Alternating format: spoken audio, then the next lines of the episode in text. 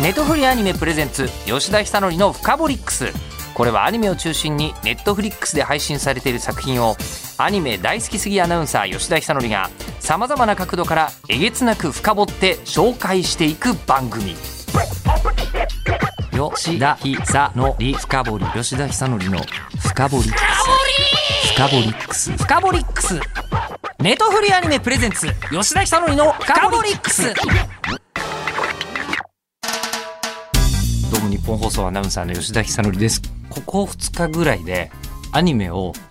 二十数本見てる。まあまあ日常的っちゃ日常的ですよ。業務ですっていう言い訳をほぼしながらあの見たくて見てるだけなんですけど。で気づいたのがあのね死ぬほどセミの声聞いてる。これなんですよポイントは、えー夏のアニメの。で今ね、まあ、僕らはラジオ業界の人間じゃないですか。でラジオ業界でそのサウンドエフェクト SE 効果音というのはとても大切なわけですよ。でその効果音というのはあのセリフと違って世界中で使えるのね。大体爆発音って言ったら日本の爆発とアメリカの爆発で音違うことないじゃないですか。なので世界中にあるその効果音のライブラリーみたいのっていうのはやっぱりねアメリカが超充実してるんですよ。もう日本で銃の音とか言われてもなかなかその取れないじゃないですか。アメリカとかだとどのタイプの銃にしましょうか。で銃の音だけで数百種類みたいな世界なんですよ。だからまあほぼほぼ、まあ、世界共通でその世界でも最大の効果音データベースが使われがちなんです。ね、まあ、要はこのこれだけのお金払ったらあなたの作品に好きで使っていいですよみたいなのはもちろんそういうサービスはあるわけですよ。でそのですねあのサービスに、えー日本が対抗できるものがたった一個だけあります。セミ。えこれねあのセミライブラリーだけはアメリカないんだって。まあねもう厳密に言うと日本もね西日本と東日本でねあのこうセミの鳴き方違いますからね。みたいなのが、えあってセミライブラリーだけはね国産じゃなきゃダメなんですよねこれが。でしかもその効果音マニアって人がいて世の中にこう M3 っていうイベントがあるのはご存知ですか？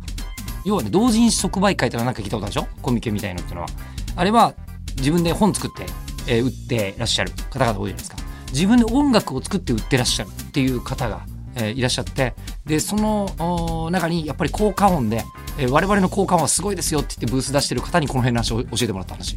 なんですけどその人はうちのセミはすごいですよっていうセミ屋さんです。セミプロ。ごめんなさい。今思いつきました。くだらないけどね。あそもそもアメリカセミ鳴くのって今言われてますけどだから鳴かないからないんですよ。そうそうそう。あのいわゆる、えー、と動物層というやつは、どんな動物がそこで生きてるかというのはかなり大陸とか地域によって違いますので日本っていうのはセミ島なんですよ。世界的に言うとあんなにセミいんのかあそこみたいな。そうそうそう。だから万が一あなたがこれから何かのこうなんですかね重力異常とか次元の隙間に飲み込まれてプワってあのこう目が覚めて一体今俺はどこにっつってセミの声が聞こえたらそれは日本の夏です。可能性が高いっていう判断をしていただいていいんです。夏この時期に、まあ、夏アニメ特集ですよ、えーで夏アニメでおすすめみたいなやつを今日はですね、まあ、お時間あるでしょ？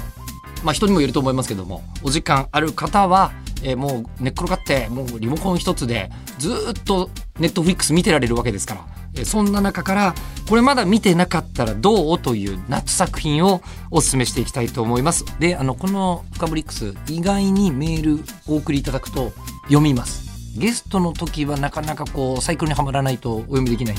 んですけども。で夏アニメ特集、えー、とおすすめの夏アニメを送ってきてもらっていたのですが、えーこれはですねいいなこれ。名前もお書きいただいてないですねラジオネームとかね。好きな作品、えー鈴宮春日の憂鬱、えー好きな理由。作中において七夕の行事が物語の中心要素になっている、えーあと面白かったから、えー以上っていう。すっごいシンプルなメールをもらってそうかとおそういえばこれネットフリックスみたいなサブスクで見られるようになって見たら伝説として知ってはいるけれどもえーリアルタイムで見る価値があるものがあったなというのに思い至って今日鈴宮春日の話ちょっとしましょうか。まずはですね、ライトノベルだったんですね。で、角川スニーカー文庫から出てまして、原作がこう、谷川流さんというですね、えー方がお書きになっていて、イラストはまあ伊藤野一さん、ひらがなで伊藤野一さん。でもこれはもう、角川スニーカー文庫のこう代名詞と言いましょうか。でちなみに去年久しぶりに新刊が出ましてですねこれもちょっとした話題にはなっていたわけですがで、えー大ヒットラノベなわけですよでラノベをアニメ化するっていうのはもうここ1718年はずっとやってんじゃない？もう大ヒットしたらアニメ化みたいな、まあ、その一番初めの時期に特に大型の作品として期待されたのがこの鈴宮春日の憂鬱だったのですがここで、えーこのアニメーションを作っているのがかの京都アニメーションでございます。はいえっと分かんない方のために言うとアニメの世界の宮大工みたいな人たちですよ。もうあの人たちにしか作れないもう建築ってのがあんの。えーっていう人たちが担当すると。で軽音とかもそうですよ。これはすごいことになるぞというのでみんな期待してた大ヒットラノベ大ヒット、えーアニメスタジオ。これはすごいのができるぞ。どうなるのかなと思った時にここで原作ものの悲しさというのがありまして。原作というのをどうやって忠実にアニメ化してくれるかみたいなのの、えー答え合わせになってしまうことがあるんですよ。原作もののアニメというのは。ね。わゆるこのなんですかね原作の至上主義者みたいな人たちがいるわけですよ。ええでその人たちが変な採点を受けてあんまりいい滑り出しにならないよねっていう風になるものが時々あった。今でもまあそのムーブはありますよ。ええ。ね、それを京都アニメーションの人たちはもう本当に深くアニメのことを考えてる人たちなのでいやそうじゃないぞと。やりようがあるはずだというので原作通りなんだけど原作の順番通りじゃなかったんですよ第1期アニメ化された時は。このね衝撃は結構僕もあーっと思いました。1話えどういうこと？みたいになってで2話見てあ2話が1話みたいな感じだなってなってで3話見てあどういうこと？ってなるんです。で4話見てあ2話の続きだっていう風になってたの。ええ。でこれに翻弄されて超楽しかった。のが第1期。なんです。いや一回ねあのメメントっていう映画がありまして。ご存知ですか？メメントっていう映画。あのメメントっていうのは記憶を15分以上持ってることができなくなっちゃった、えー主人公がでも復讐のために自分の体にこう入れ墨を入れていって、えーこう犯人を探し出して最後倒すみたいなやつなんだけどもうめっちゃめちゃ面白い。時間が逆に巻き戻ってくんだけどで時間が逆に巻き戻っていくやつが昔 DVD で買った特典に入ってたのがじゃあ順通りに見てみましょうっていうバージョンがある入ってたんですよ。それね困った人だった。メメント、めんどくさいと、まあ、そそういう衝撃時系列を組み替える面白さみたいのはあのあったんですけど、まあ、それ鈴宮春日の一気にもそんなに似た面白さがあってもう超大ヒットになったわけですよ。もうみんながこうアニメキャラクターが踊り後々アイドルアニメが作られるのもあの全てエンディングで鈴宮春日が踊っていたからですよ SOS 団というね、えーキャラクターたちが。であってで第2弾第2期とも大ヒットアニメが作るじゃないですか。でみんなまたね原作もあるしすごい作ってくれるんだろうなと思ったんですが驚異の所業に出ます。驚異の所業に出ます。ただこれな味わってほしいんだよな。知らない人は。でじゃあ知らない人は味わってほしいので放送を聞いてる人とかはここから曲がかかり始めるまでなんとなく聞かないでください、えゲシュタルトを崩壊させてください。よくわからない国の言葉が流れてるなというつもりになれば日本語もそう聞けますから、えであのまあそうじゃないなんとなく今日も聞いてくれてる方のためにお届けしますと普通に始まった。普通に2期が始まっておいいじゃん。さすがのクオリティだなと思って始まったのですがここでですねエンドレス8というエピソードが出てきます。まあ、要は、まあ、これ高校生たちの物語ですからその高校生たちがもう退屈な日常をなんとかしよう。だけどそこに未来人とか、まあ、いろんな存在が混ざっていて SF ですよっていう作品なんですもともとが。でその未来人たちがあのまあ、その鈴宮春本人はあのいろんな特別な存在なんだけど自分が気づいてないと普通の高校生の女の子だよという子が夏休みをもう満喫しようと、うん、プールにも行こう、えー盆踊りにも行こうみんなで金魚すくいをしようバイトもしようみたいなことを次々やっていく話が1話始まりました。エンドレス8、えー始まって。あなるほど。とこういう話かと、うん、ただ SF だから時間が繰り返しちゃってるんだっていう設定が出てくるんですよ。で1話というかそのエンドレス8の一番初め終わるじゃないですか。終わって次の週見るじゃないですか。全く同じ話が始まるんですよ。え？って思ってあのその時一応見るじゃない？リアルタイムで。で見てこれは本当に同じだったなって思うんですよ。最初から最後まで。あ本当に同じなんです。本当に同じストーリーが繰り広げられてちょっと待って先週の録画確認当時は録画だから録画確認するんですよ。これねほとんどセリフとか展開はほぼ同じです。90%以上一緒ですなんだけどアングルとかキャラクターたちの着てる衣装とかが違うんですよ。こんなやり方あんだっていって、えー、3話いくじゃないですか。3話目の。同じなんですよ。これこれが本当に同じなの。全く。で同じまんま来てでアングルとかが違いでもちょっとだけセリフ違ったりするんですね本当にちょっとだけね声優さんはちなみに全部同じように毎回毎回毎週来てやってたそうです、ええ。で行くじゃないですか。4週目5週目。あ四谷階段っぽくなっちゃうな。1枚2枚4話5話ってくる4話5話ってくるんだけど来るとそのうちにですねなんと、えーあ何話までやるかやんのやめとこ。うこれは見てもらおうか、えーまあ、一応設定上はえっ、とね1万5532回、えー同じ8月の11日が8月の31日を、えーこう繰り返しているんですよ。鈴宮春日たちは、えーいやもう今何時だいっていう。いやでもねこれね初め見た時はもう本当に大丈夫かなと思ったんですけどこれ前衛芸術みたいなもんだなと思ってマルセル・デュシャンとか見たら超褒めますよ。本当に。本当にそういう意味で面白かったのとあとアニメってそういうことかっていう勉強になった。どういうことかというと脚本は一緒なんです。だから言ってしまうと。で演出が全部違うんです。そうするとアニメって作る人たちによってこんな風に味わいが違うんだ。同じベース。カレーはみんな同じっちゃ同じだけど店によって全然違うじゃないですかみたいな。この微細な違いを好きなのはお前たちアニメファンだろって京都アニメーションに言われた気がする。作品で事実楽しかった。いやですよ。であのこれを今サブスクで一気に見られるんです、うん、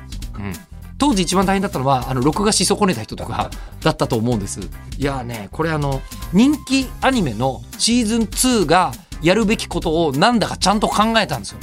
普通にいいダクダクと続きをやっちゃったらねえ僕は結構これもう爆発的に素晴らしいなと思ったんですけど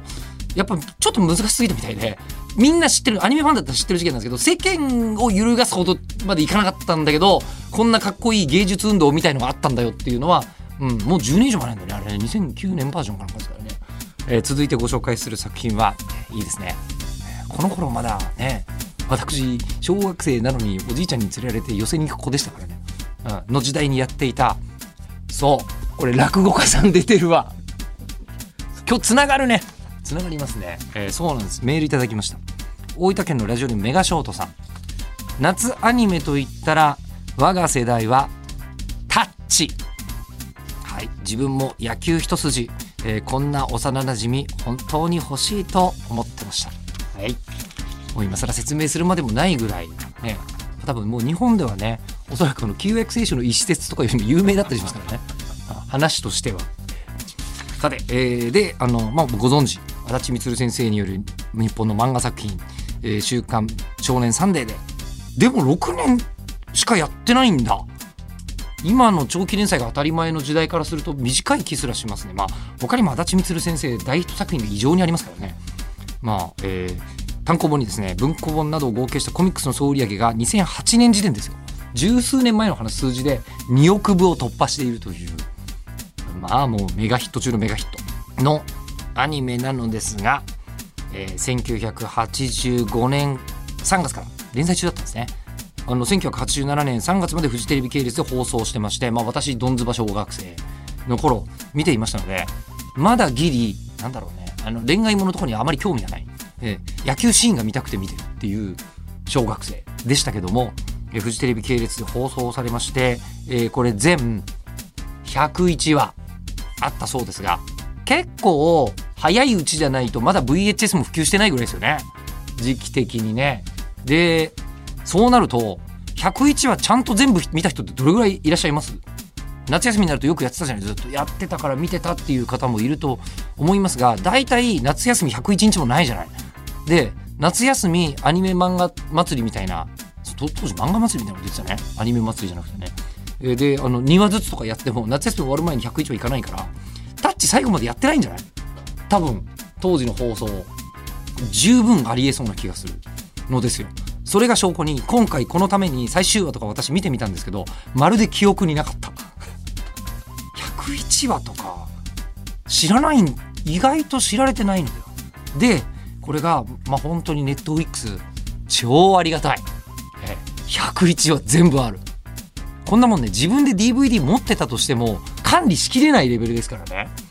ふわーっとやるとあらすじもついてるし、ね。えーでちなみにあの一番有名な「綺麗な顔してるだろ」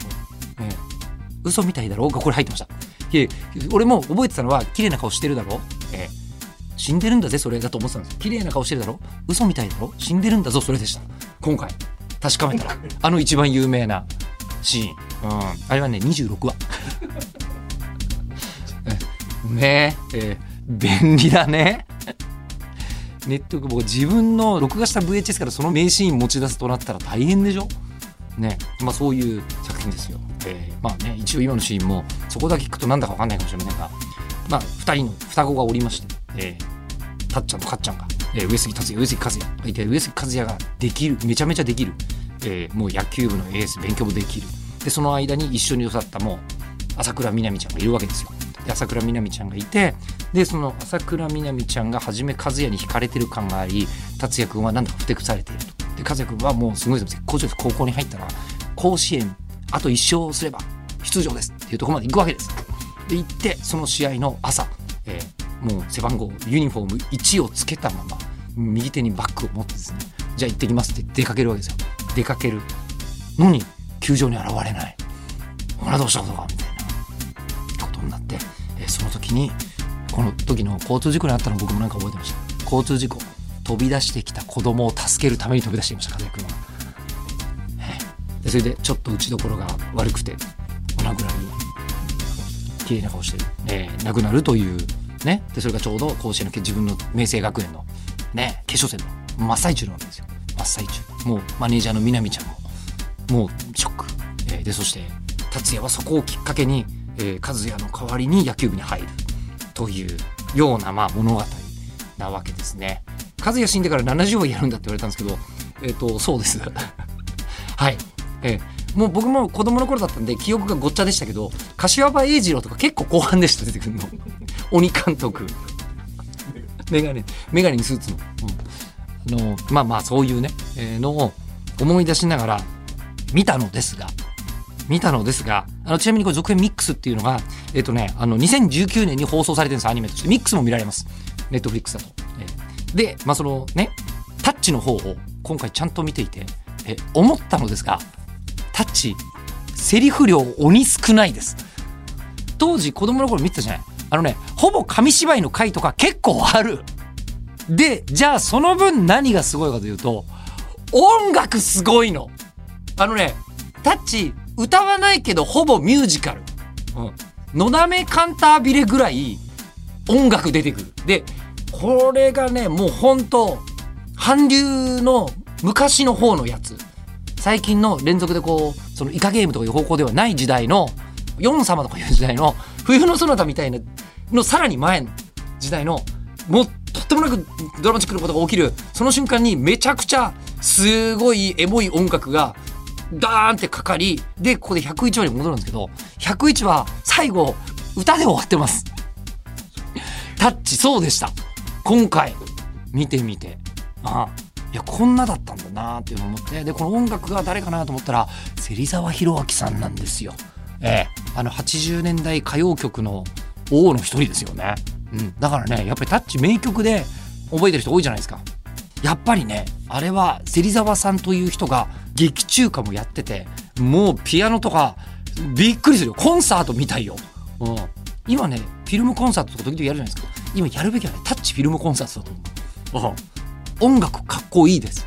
タッチということに、えー、47になって見て気づきました。であのさっき言った落語家さん出てるよねって言ったんですけど、えーあの松平君というキャッチャーが出てくるんですけど、えー当時の、えー林家小武平さん、えー今の正蔵師匠がやってらっしゃるというですね人情話の名手が、えーということでえー人情話タッチの一席でございました。他にもね夏アニメ、えーシリーズ送ってもらってたんですよ、えーこれはお名前がないですね、えー好きな夏アニメシリーズはサニーボーイです。各キャラに備わった能力と旅の途中で拾った SCP のようなアイテムで多元世界を渡り歩くようなジュブナイル SF かっこハテナです。友人と道を違えて元の世界に戻る切ない読後感は児童文学のクレヨン王国の白い渚に似ているなと思いました。サニーボーイを視聴した夜は変わった夢を見られるので見るドラッグとしてミッドナイトゴスペル感も味わえます。これねあのーキャラデザが江口久志さんで今今日もまあかなり80年代に寄っていった感じするじゃないですか。なんか80年代は夏が暑かったような気がするというか夏が夏だった感じがする、うん、クーラーの普及率の問題ですかね。そのぐらいのようなこの気もするよ。うん。なんかねそうストップひばりくんとかの、まあ、方ですよ井口さん。ね。えー、あとはラジオネームムーンリバーさん。はじめまして吉田久典さん。あありがとうございます、えー、僕の好きな夏アニメシリーズはエアーです。はい。この1話を見てみすずちんの声を聞かないと夏が始まらないぐらい好きです。どちらも夏の広い青空の、あ、どちらもというかねもう一個はこうあの時かけももらってましたけども、えー、どちらも夏の広い青空の情景が心に残ります。うん。これも京アニですね、えー、でどれくらいの方が今ご存知なのでしょうか。もともと18金のパソコンゲームというのが結構ありまして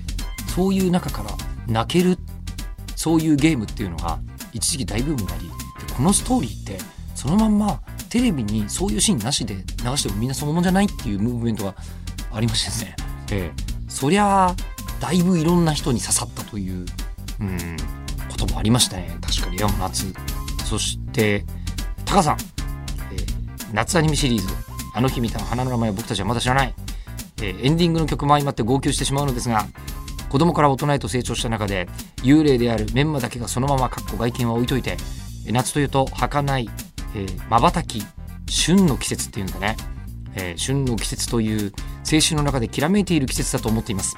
夏休み遅くまで起きたり花火は美しくけれど必ず散る。どんなに恋焦がれで終わりを望まなくてもその切なさをぎゅっとメンマとその周りの子供たちで表しているような気がして夏と聞くとあの花を思い出します。あの花の1話を見た時に本当なんてよくできた第1話だろうと思って、まあ、そのままドラマ化もされたりとかねしましたけどもこれエンディングで当時が本当にゾーンから10年ぐらいみたいなことでシークレットベースが使われたんですよ声優さんバージョンで。でで10年後にまたみたいなこと言うじゃないですか。去年がそうだったんです。2021年10年後の夏イベントやりました。コロナ禍だったけど、えー、ものすごいいろんな対策を立ててで最後花火もみんなに秘密にしてやったというですね。もうイベント制作側の、うん、なんかすごいこう愛を感じるイベントがありましたね。司会させてもらいましたけどもその時ね。さてそれから、えー、あこういう考え方もあるのか、えー、夏アニメシリーズは「ワンピースのアラバスタ編ですという SEEB さんでいいのかな、はい、ワンピースという作品は春夏秋冬どの季節でも対応可能なシーンがあります。そうでしょう。何話で1000話あるんでしたっけ？だよね。20年以上やってるもんね。でその中で夏といえばアラバスタ編です。アラバスタ編は主人公のルフィが初めて負けるのではと思うほどの強敵クロコダイルに立ち向かう物語でした。その強敵と戦う理由には、えー、麦わらの一味が仲間を大切にすることや仲間のためなら命を懸けることなど壮大なストーリーになっていますという。ね。まあみんなもうねあの右手上げて後ろ向くでしょ、ね、という屈指のあのワンピースの中でも名シーンだと思いますが。でもなんか大体海いるからな。夏感はあるよねワンピースはね。うん、という。今突然思い出してきた謎の企画。何でやったんだっけ？一回素肌に赤いベストを着て麦わら帽子をかぶって、えー、井の頭公園の、えー、白鳥のボートに乗って海賊に俺はなるって叫ぶロケっていうのがあったんですけど。あれなんだっけ？やったなそんなのどっかに映像とか残ってんじゃないかと思うんですけどね、えー、ということで、えー、ここまでのお相手は日本放送アナウンサーの吉田久典でしたネットフリアニメプレゼンツ吉田久典のフカボリックス番組ツイッターもあります。アットマーク、フカボリックスをぜひフォローしてください。では、またお会いしましょう。ネットフリアニメ、プレゼンツ、吉田久典のフカボリックス。ここまでのお相手は、日本放送アナウンサーの吉田久典でした。